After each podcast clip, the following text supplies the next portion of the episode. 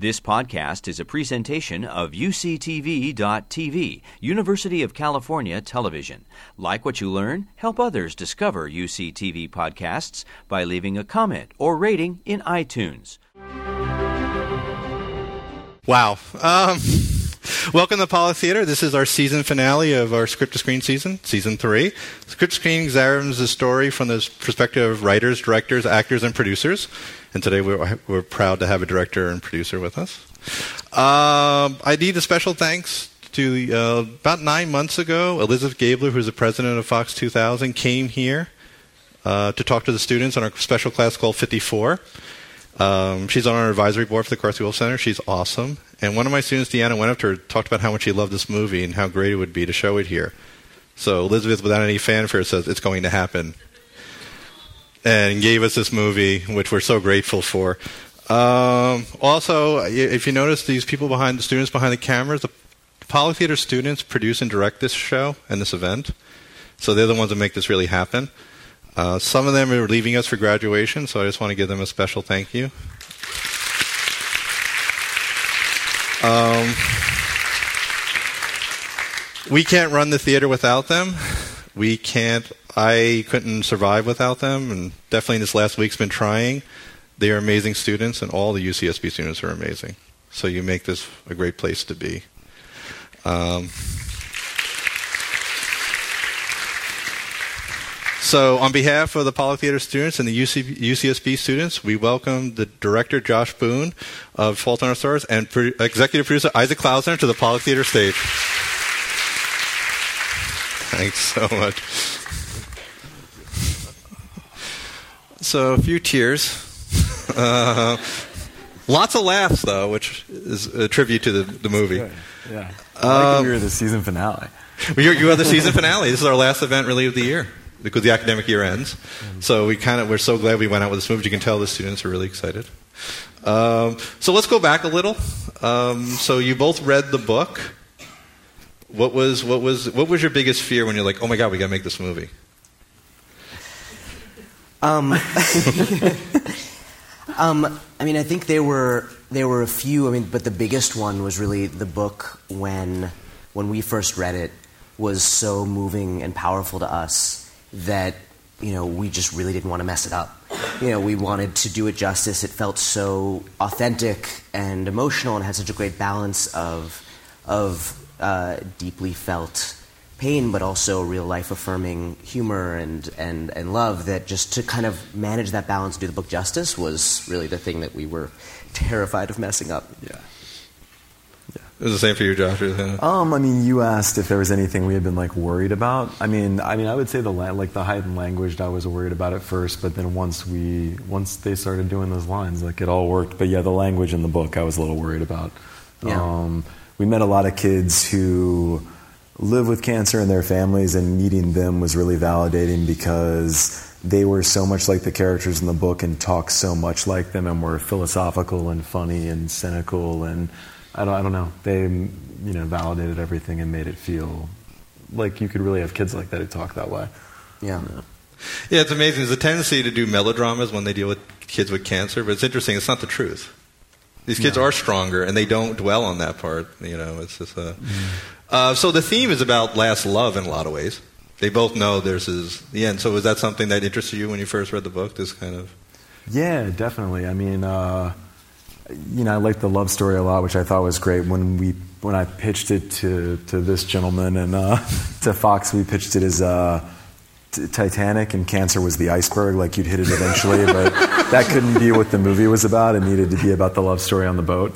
So that was, I don't know, that was, that was, I did. I love the love story. Uh, I had a uh, very close friend die of cancer right before I made my first movie, and I was in the hospice with him.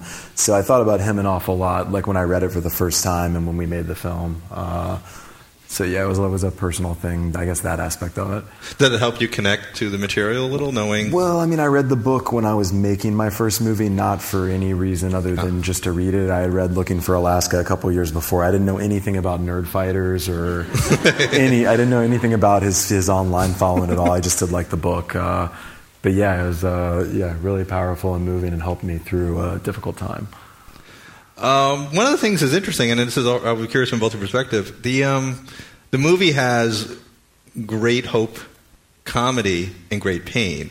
Did you ever have to think about when you're making the movie, like how are we going to shape that so it doesn't the balance doesn't shift a little Yeah. one way or the other? I remember us sitting in my hotel room and making like when everybody cried in the movie, like Yeah. the characters did, just to be like, is there too much crying? Like, what are we? yeah, we it's true. Yeah, we mapped out when each char- when all the characters cry mm-hmm. and when when if we were seeing the movie we thought we might cry and and then when, you know and how that was balanced with the laughs and you know and, and that continued but there was through screenwriting and you know also in trying to I mean like kind of restrain some of the performance and moments to, over the course of shooting certain scenes where we felt like we needed to hold back and then through into editing of just really figuring out balancing, you know calibrating everything Exactly. properly. Yeah. So that that was a, a, a real challenge throughout. Yeah. But you know, to figure out you know how at the saddest moments you have a moment to laugh through some of that, you know, laugh through the tears. Yeah. Uh, one of my favorite lines and most painful lines for me was Ki- Hazel saying she's a grenade. Yeah. Uh, so, what were your challenges with Hazel? What were you thinking about? All right, how am I going to portray Hazel on the screen? I mean, I was really worried about it until Shailene auditioned, and then I wasn't worried anymore. it wasn't me. Because we, I mean, we auditioned probably 200 girls, and I knew that she wanted to do the movie. She had written Wick, she had written John, and I was like, no way. Because she's very athletic and tall and strong and uh, older than the character is. So I just wasn't, I wasn't convinced. but uh, we went to uh, Chicago when she was shooting Divergent to meet her, and she was wonderful. I loved her, and uh, but I still didn't think she was Hazel. I had dinner with her the night before, and then I went the next morning and she auditioned. She did the fake eulogy scene, and like it was, it was over. Like it was done. Like within a couple minutes. so yeah, it was. It was once we had her, I didn't worry at all about that. Uh, I let her worry about that. so, Isaac, what did you see when, like, when you first first dailies? You're looking at the dailies. You're seeing what did you see, kind of, with Hazel? Um, you know, I mean, one thing that had been a real, you know, kind of question for us and a, and a challenge, and this is a little bit more superficial, but there aren't a lot of love stories where your female lead doesn't really wear makeup and has wears a cannula and carries around an oxygen tank. And you know, we knew, and you know, Fox was amazing about really being behind that and saying, you know what, we need to be authentic the way this book is authentic, and but there was still a like you know how, you know are you gonna you is this is this gonna look romantic? Are you gonna and and then just seeing Shailene like that and just how you know like just how beautiful like she has such a like her her soul is just kind of just comes through her eyes and through everything she says and the way she interacts with her parents in the world and you know and that seeing that we were just like okay this this this could work mm-hmm. and the cannula sort of, we found that it sort of disappeared. You didn't really yeah think you about just it. I you're mean, just not even the- paying attention to it Yeah, so I was feeling that when I was watching the movie. I was like, I, I totally forgot about it. Yeah. Until he, the Anne Frank scene, which we'll talk Yeah. about. Uh, a little. So let's. All right. So same question about Augustus. I mean, uh, Ansel. What did you? What did you see him? Because you and I talked a little green room about how Yeah. you were, he was a difficult character. really difficult role to cast. Uh, you need somebody who can be aloof and funny and sweet and romantic and kind of go through all these different. I mean, he's such a strange character. He's like he's so charismatic and he's so sort of pretentious but funny and yeah, and then but he's so sincere and uh, and so so confident. so confident. Ansel was the guy who came in that uh, made Shay react differently than a lot of the other guys who would come in. You got a different, much different reaction from her, and he towered over her and made her feel smaller and more vulnerable, which I think was a tremendous help visually. So. And you needed somebody to throw Hazel off because she was so Yeah. strong and like this is the way it's going to be And my she's life. A very, I mean, if I was in it, she's a very intimidating actress just because she's so good. so uh, when you go into an audition room with her, I mean, she worked them. Yeah, there, there she were runs circles around a lot of these people. So Yeah. uh, yeah, he kept her on her toes and kept her uh, s- doing surprising things and interesting things. Yeah, I love I love Gus's confidence, but he's a generally nice guy. Because it could have been the you know the, the sarcastic jerk. And my favorite scene, one of my favorites, was with him and Isaac with the trophies. Yeah. You can break my trophy because I didn't want to do it. How would that? Do you worry about how was that going to play? Because it's very dramatic. Because he is asking him to destroy something. Nat and I were really worried about that scene for him. I mean, I knew that was the scene we were the most worried about just because it's so chaotic and there's dialogue that's happening at the same time and how much is too much. And uh, it all kind of took care of itself just as we shot. It just stopped, being worrisome. you just kind of wind that up and let him go. but no, it, it is you know such a such a revealing scene about Gus in terms of the way he thinks about how, how much his focus is on other people, Mm. and you know, and that was something that I think really had come through in the book. There's a line I don't remember it exactly, but where Hazel is describing her feelings about a monologue Gus is giving and how it ends with talking about someone else rather than himself, and you know, and so having him in that scene, just the the constant gifts of he knows what Isaac needs and is able to just let him go. Mm-hmm. Yeah, that was, that was I, I loved. It was one of my favorite scenes of the book. And uh, one of the scripts, I got to read the script. Scott, the screenwriter, sent us a script beforehand. Really sweet. Yeah, he said it was, it was one of my favorite scenes overall. All right, so obviously, one of the questions my students were asking me a lot about is the cute meat scene. I mean, this is Meet cute. Meet cute, sorry. The bump, yeah. uh, so how did you approach that? Because that is a pivotal scene. I mean, you, you set up the romance. There's not a lot of dialogue. There's a lot of looks. Um, I mean, you're talking about you're talking about the staring contest. The as well, staring I guess, contest, Um, I mean, that was we. I feel like we talked about that a lot. Even when I came in to pitch, we talked about that. Uh, I talked a lot about the opening montage to Jerry Maguire because it has uh, humor and it moves very quickly, but it also has some sad moments and some emotional moments, and it kind of does it all. Uh, in the meet cute, I mean, we just went into this space and just rehearsed, and they just they actually did the bump in a rehearsal.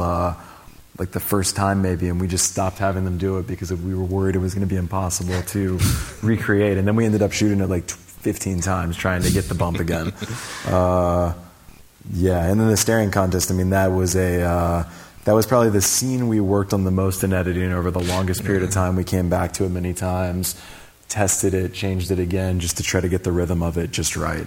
But we had really worked with them, and, and you had really worked with um, Shailene and Ansel about making sure that just, I mean, it's just two people looking at each other across the room, but making sure that really told a story, Yeah, and yeah. that there was a there was a game, a challenge, and a sense of victory and loss, you know, and uh, you know that that all played out, and trying to get them through, you know, over the course of that journey um, was. Uh, I mean, that, that was something you really Yeah. worked with them on in the, in the The- And you also have Isaac talking during, which is amazing. You're revealing, you, yeah. Yeah. you're actually revealing three characters in the same time with little dialogue. So that was why I think that was a difficult scene when I read it. And I was like, oh, Yeah, I mean, it didn't it didn't feel difficult to shoot it. It was more tricky once we were editing it just to get it right. But but yeah, the extra takes helped. we had plenty. So yeah, we could have done a lot of different staring contests. So is that something as a director when you when you when you know you have a difficult scene, you go as many takes as humanly possible, just because you know you're going to need a little room in the editing room?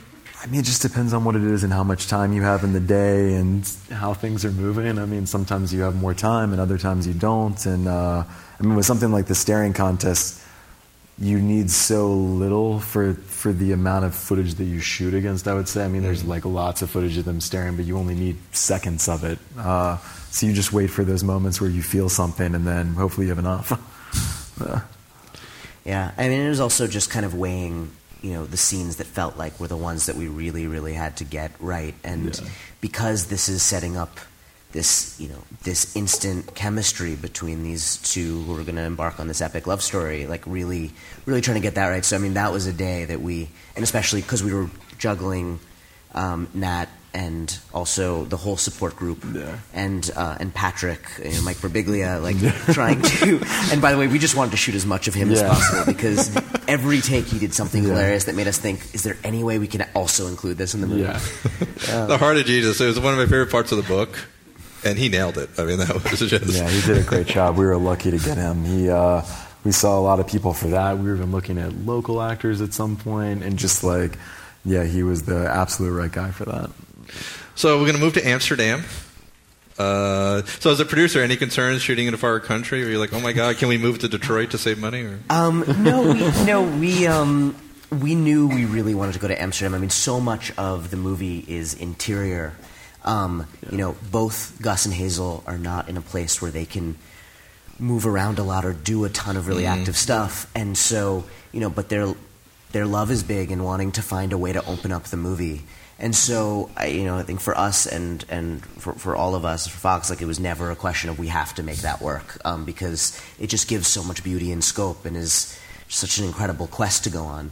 Um, and wanted to really be able to be outdoors in Amsterdam. The thing that was the the challenge that we faced, you know, um, you know, we just the timing of when we were shooting, we were going to Amsterdam when it was a little bit rainy and gray Yeah. and we and and really cold and um, Yeah. you know and so It particularly every day we shot except the day we weren't shooting. Yeah. so that day was beautiful. Um, so we just took a camera and ran and shot beautiful things around the city. Yes.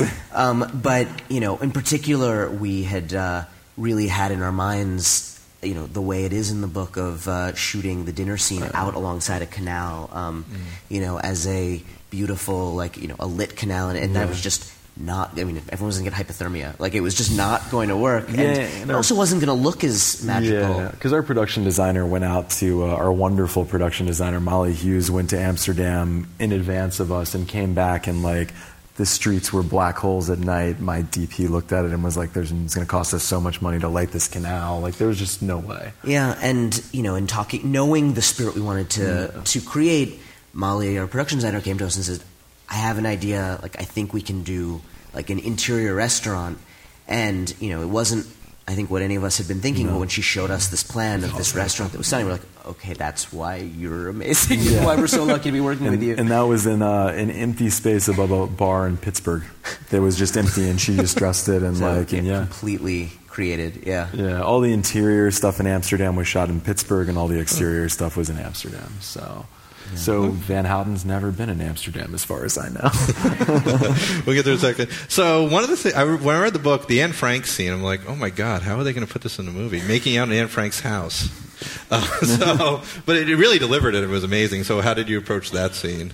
I just try. We just tried to make it as much like how the book made us feel. I mean, really, for everything, it was can we set a tone in the film that will approximate what reading it felt like. You know, whether it's exactly what happened in the book or not, it's like can it feel like the book felt. So Yeah. it was just trying to get that right. And I mean, that was a marriage of the score being right. Uh, the Bright Eyes guys did such a great job doing that, and uh, yeah, just all that coming together: performance and music and cinematography and editing, and, and yeah. Yeah, I think just kind of creating that sense of struggle of how much she, how much she'd faced and how much she had to overcome, and you just, you know, and and and how, and this is all credit to John Green in in having brought this pairing together. I mean, in in Anne Frank's diaries, like she's writing about kissing boys, and she's writing about love and life, you know, and the fact that she was thinking about that at that age in the face of all of that, to kind of have that mirroring was such a beautiful, powerful thing. And uh, Scott and Mike, who wrote the script, did a wonderful job of, of going through Anne Frank's diary and finding these passages that really yeah. spoke to what Anne was thinking at the time and to kind of help us, help that mirror Hazel's Hazel's journey. journey, yeah. And that kind of is when it all started to gel together. Um, Yeah, and that was a lot of work in editing that scene in particular as well. We did a lot of because it was like how you can only take her so long to get up in a movie, but it's like the different variations on breathing and how fast she moved. So that was always a question we were asking ourselves when we were cutting. That was actually one of the most painful scenes for me watching that hard Yeah. struggle because the first time you really see her desperate to want to do something. You know, she got sick, but it was just that hit home. I think that was. Uh, so now we move to the sex scene. so that one, obviously, you you need to pay off that scene because it's so critical in the book. How did you approach that with your actors? Or I mean, we just wanted it to be as intimate and real and vulnerable and sweet and awkward as it could be and just be real. Uh, that was kind of our commitment when we went in that room to shoot it was just for it to be as real as possible. and how did you feel when you saw the dailies or were you looking at it? it was i mean yeah it was just beautiful like both i mean and really seeing you know there are moments of gus's vulnerability at different points for a character who's so confident but i think that moment of seeing his fear on his face his trepidation about His you know that and, and i think you know ev- everyone feels like they don't you know they're kind of imperfect in a way. And for a guy who's so unbelievably effusive and charming to have that moment of vulnerability in the way you know the the performance you you evoked and captured in him was just like you know just kind of beautiful and heartbreaking. Yeah, and I mean, you know, it's like the the score during that scene was a happy accident. That was written for a different scene in the movie, and we were cutting that, and we just put it in there uh, just to see, and we were like, oh, that's it. Like that's the tone. Like it needs to be sort of sad and haunting, and yeah, just all those things develop organically just as you're working in the editing room. Um, I, I assume we have some John Green fans in here. Just checking. Uh, he has a very big persona with fans. Be honest. Oh, yeah. Is he really like Peter Van Houten secretly? No, no, no. He's like John Green exactly on VUC in his videos. I mean, that's who he is.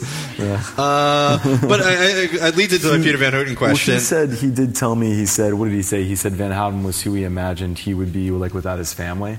You know? Interesting. And that's he always said that. So the worst parts of his personality, uh, persona, I guess, yeah, In some- magnified. In some ways, that's the biggest punch in the gut in the movie. Like we're building up meeting this guy in her dream, and in the book, I felt the same. It just he just shatters it. yeah, he just takes a giant dump on them. more than anything, of beyond cruel. Uh, so, how did you approach that with you know William Dafoe and? Well, I was just such a huge Dafoe fan. I wanted him to destroy them. Like I, like I, I, I, I mean, Last Temptation of Christ and uh, Platoon and Born on the Fourth of July are some of my favorite movies. So like I grew up like loving him, and I just was like, go in there and just kill them, make Hazel cry. So Uh, and what did you, Isaac, what did you see with Dafoe during casting? Or you know? Yeah, I mean, we, you know, similarly, we've just been a huge, huge fan and someone who can be so terrifying, both their presence, really their intellect, and, you know, that was really, I think, a key part of it. And, but then also to realize, you know, that part of what, you know, what he was, it was, was also, uh, you know, a, the thing Hazel feared most of like, you know, her question throughout is, you know, what is this question of am I a grenade and what what might come of my mother?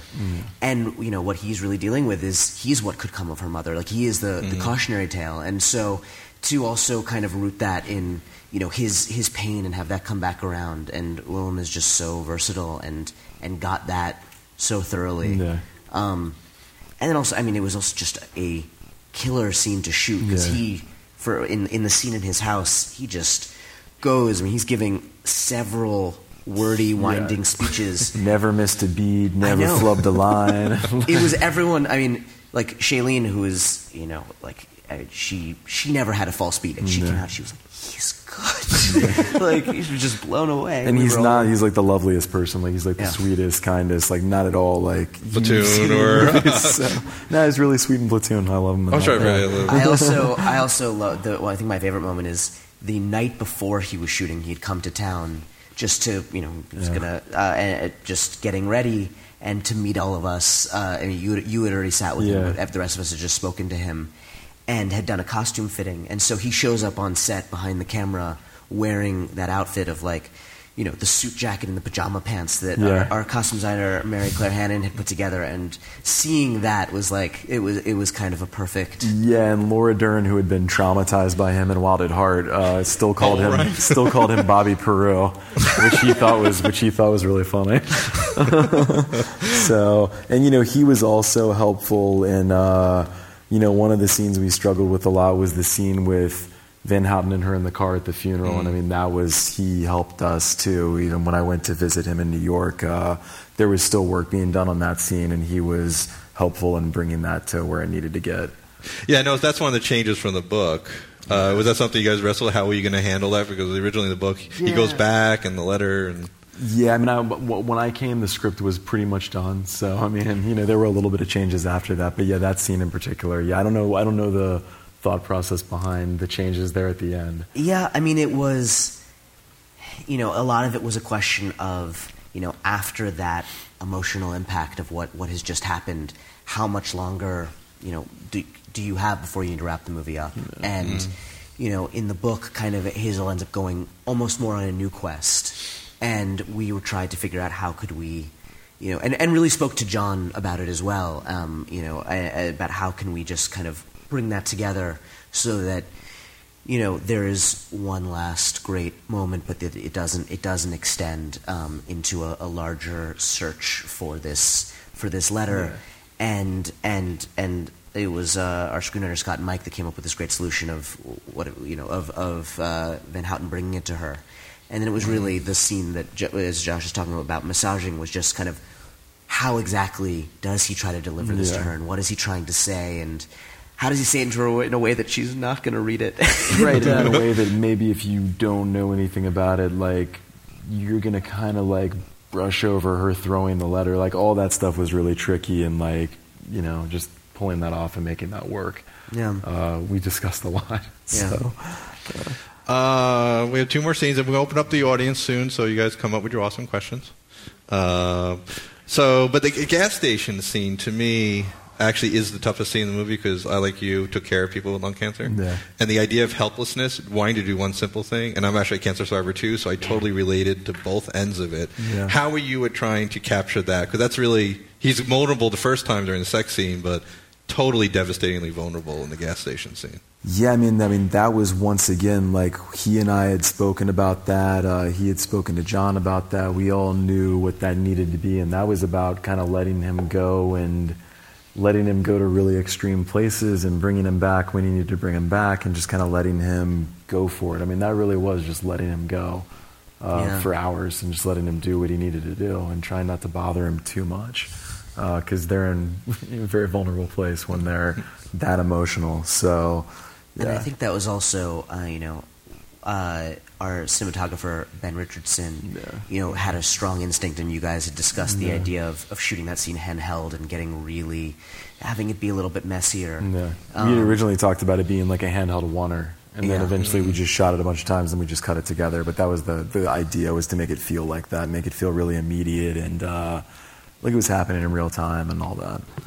Uh, you're going to get a slew of Oscar nominations, directors, cast. You're going to get it, writer, but the cinematographer definitely. No, It was a beautifully shot film. And Well, no, and I'll tell you a story about Ben Richardson. Like uh, when I went to Fox, I brought them a bunch of photographs that Ryan McGinley shot, who's like a New York City photographer who shoots young people in, in beautiful ways. And uh, when I went to meet Ben, he brought me a Ryan McGinley book, and it was like, all right, I guess we're making the movie together. so yeah, he just he had the exact same tone, the exact same idea for what it needed to look like and feel like. So. And and for us, I think you know we we had seen Beast of Southern Wild, Yeah. which he had shot, and uh, you know he's he's hadn't shot a ton of movies, but in that film, which had so much pain and suffering, it he managed to fill it with such incredible beauty and and vibrancy, and we knew that that was.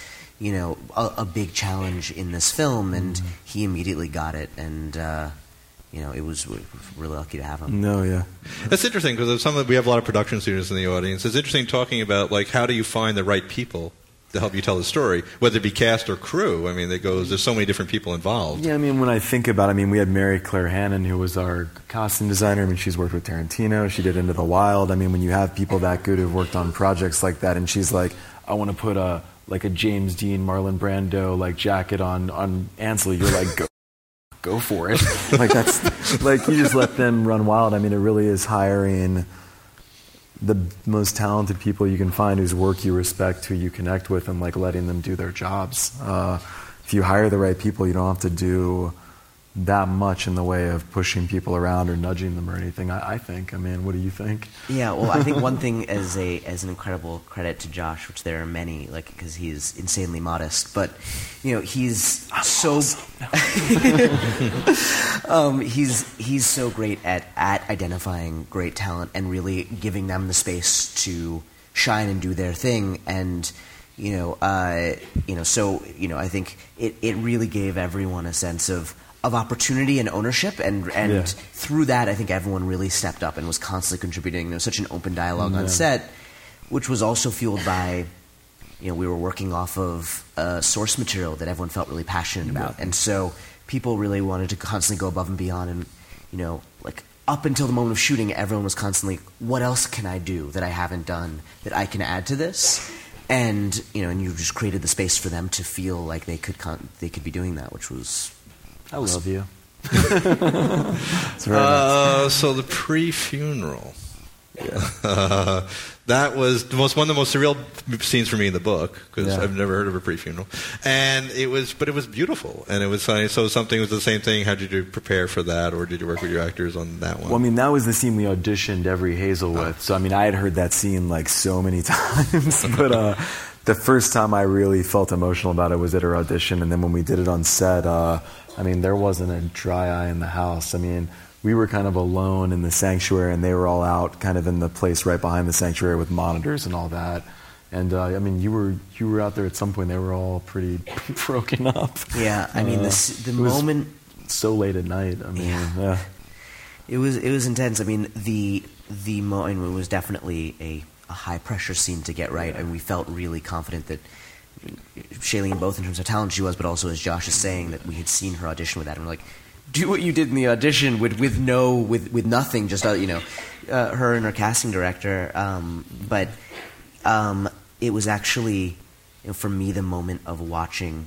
It was one take where we just watched Ansel listen yeah. to the eulogy mm. and just seeing his face reacting, and we were all like a complete wreck. And you know, also you know the moment where, and this is probably the hardest thing for me while shooting, where I like totally lost it this is a bit of a spoiler, but because I know people may be watching this who haven't uh, seen the movie. But you know, he closes his eyes, and that you know, and then we're not going to uh, get get more more Gus. And not going to see him again. No. You know, and and that moment of seeing, I was like, that's that's the shot. I was like, oh god, you know, that was really you know, and everyone just totally just lost it. Um, yeah. And we were hoping that they the actors couldn't hear us and we wouldn't mess their performance because it it's, it's a fascinating death scene. I mean, the fact that we you know we don't see him die, we see that moment yeah. we know he's going to. That's I think it's one of the reasons it grabbed people so emotionally. Yeah, and I mean that scene, that next scene when she gets when the call comes at night and she cries in bed. I mean that's a scene that was really early in the shoot, and like everybody was downstairs crying around the monitors, and John like wanted to go up and check on her because he's like worried about her, and we were like, she's okay.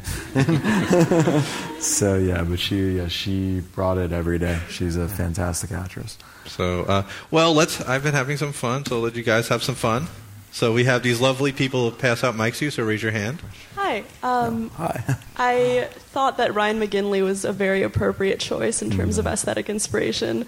Um, and I was wondering what were some other sources of aesthetic inspiration for I'm the a, film. I'm a big uh, Cameron Crowe fan, so I mean, we watched Jerry Maguire and Almost Famous and Say Anything, and I talked about those movies a lot. The way they look, John Hughes movies, we looked at aesthetically for how they looked where they're not super glossy, and uh, we didn't want something too stylized. It needed to be a little bit like that, but we also wanted it to look as naturalistic and real as possible. So, I mean, his his photographs we looked at a lot. The color palette for the film was based on the color palette in a lot of his photographs. So we probably owe him money or something, but don't say that. Don't say that. we can edit that out, don't we? Hi, my name's Nicole. And you gave what to the director? Did you did you put my face in the cupcake? Yeah. um, I was just wondering, like, this may or may not just be my opinion, but how do you feel about perfectly adapting such a precious story well, into I, a movie? That's really sweet. I, but Scott and Mike adapted it. I just shot what they wrote, and they just they wrote it really beautifully. And John's book was really beautiful. I was really lucky just to have like such good material. I was lucky to have such good material. So I just feel uh, blessed to have been a part of it. I told you he was humble. Uh, no, seriously, sincerely though. I mean, that is how you feel. I mean, I think it's yeah, just lucky. Yeah. I think it was also just having John so integrated in the process. Yeah. You know, we knew he knew the ways in, in the, we, the small changes we might have to make, and we'd really spoken them through with him. And you know, he was really our barometer. Like it was, we were trying to live up to his novel, and so if it were like, you know, like you know, and and and in every case, like we got we got good feedback from him, but mostly seeing him being supportive and saying that he liked things and watching him cry on set out of happiness yeah. was like, okay, I think we're on the right path. yeah, like I still vividly remember bringing in my iPad and my editor had sent me the egging scene, and that was the first scene cut together that I was able to show John on set. And uh, like once he started laughing, I was like, "Oh yeah, we're in. This is good. Like he likes this." and then he started to cry when the song comes on at the end, and I was like, "Oh, I got him." so, no, no, no. But he, he, was just so happy that like it felt like that was a big weight that day. Once he had seen that, and I had showed him a couple more scenes, it just felt like he was really happy with everything. So, when that song is such a perfect. Like that's like was all Josh in terms of, you know, like knowing to end a scene that is like that funny and alive and and uh, you know, I mean, these kids uh, rebellious, but end it with something so bittersweet and melancholy and beautiful. Um, and well, to kind like of walk that line. Putting the uh, it was like putting the cue over the love scene that's over the love scene. It was just like trying to go against what you would expect it to be, I guess. Time for one more. So who gets the awesome last question? Oh yes, Better be awesome. So, Josh, I was wondering yes, what um, style of direction you give your actors while you're shooting your films. I just like be really good. I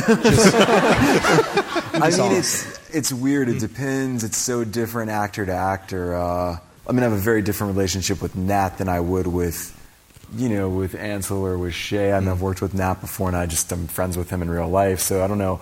It's different depending on your relationship with them. You're kind of like a set psychiatrist you just kind of run around and like everybody needs different things and you just have to kind of figure out as quickly as you can who needs what and when they need to be left alone and when they need a little nudging. And I don't know like I said so much of it is is casting. If it's you've hired the right people you don't have to do as much. But uh, it's just adjusting and making sure that they're hitting all the marks that they need to hit in the script so you'll have what you need in the editing room. Yeah. So, well, we always end our show with the same question, so we'll give it to you guys. Uh, obviously, this is a very emotional movie theater experience for a lot of our students. There was a lot of tears. Can you tell us about something, maybe as a childhood, a movie that really moved you when you went to the movies? Like it's something very special. Whoa, it's not a heavy question. Um, I mean, I cried all the time in movies growing up. um, starting with like The Land Before Time. I like. I remember that. um, so I don't know. I just I I grew up like loving just feeling that like I don't cry a lot in my normal life. He's um, dead inside. Yeah, a little bit. but some sometimes movies you know movies can bring that out in me, and I like.